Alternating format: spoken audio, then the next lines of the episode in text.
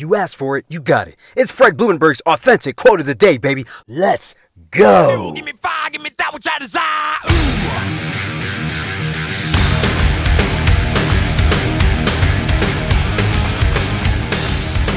What's going on? Today is Saturday, October 31st, 2020. It's Halloween. It's a good day. This is my quote of the day. you can find this message on any podcast platform. Make sure you go to my website, therealfredlee.com, so you can check out who I am, how I stay motivated, upbeat, ready to go in 2020, especially this crazy year. Um, today's quote, it's a scary one. It's a good one. Quote, be accountable to yourself. Otherwise, you'll always have an excuse for yourself. End quote. Listen to the scariness of that. Be accountable. That's scary as shit. Do you know why?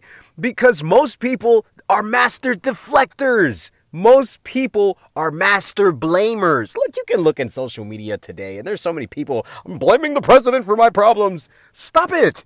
Blame yourself. You're the one that got yourself in that messed up situation. President Trump ain't had nothing to do with your situation. Let's be honest. He ain't had nothing to do with your situation unless you work in correspondence directly with him or in the White House. That shit ain't got nothing to do with you. You has to do with you. Stay accountable to yourself. Listen, I used to have a PhD in excusology. I know exactly how this goes. You can't lie to me. I used to be master excuse maker.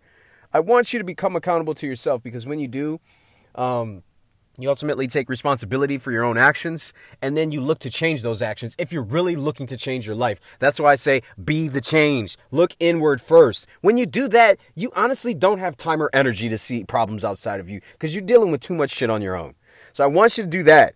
Get out of mm, you know your PhD for excusology and start becoming accountable so that you can change your life for the better. It's your boy Fred Blumenberg. I love you. Be blessed. I will see you on the other side.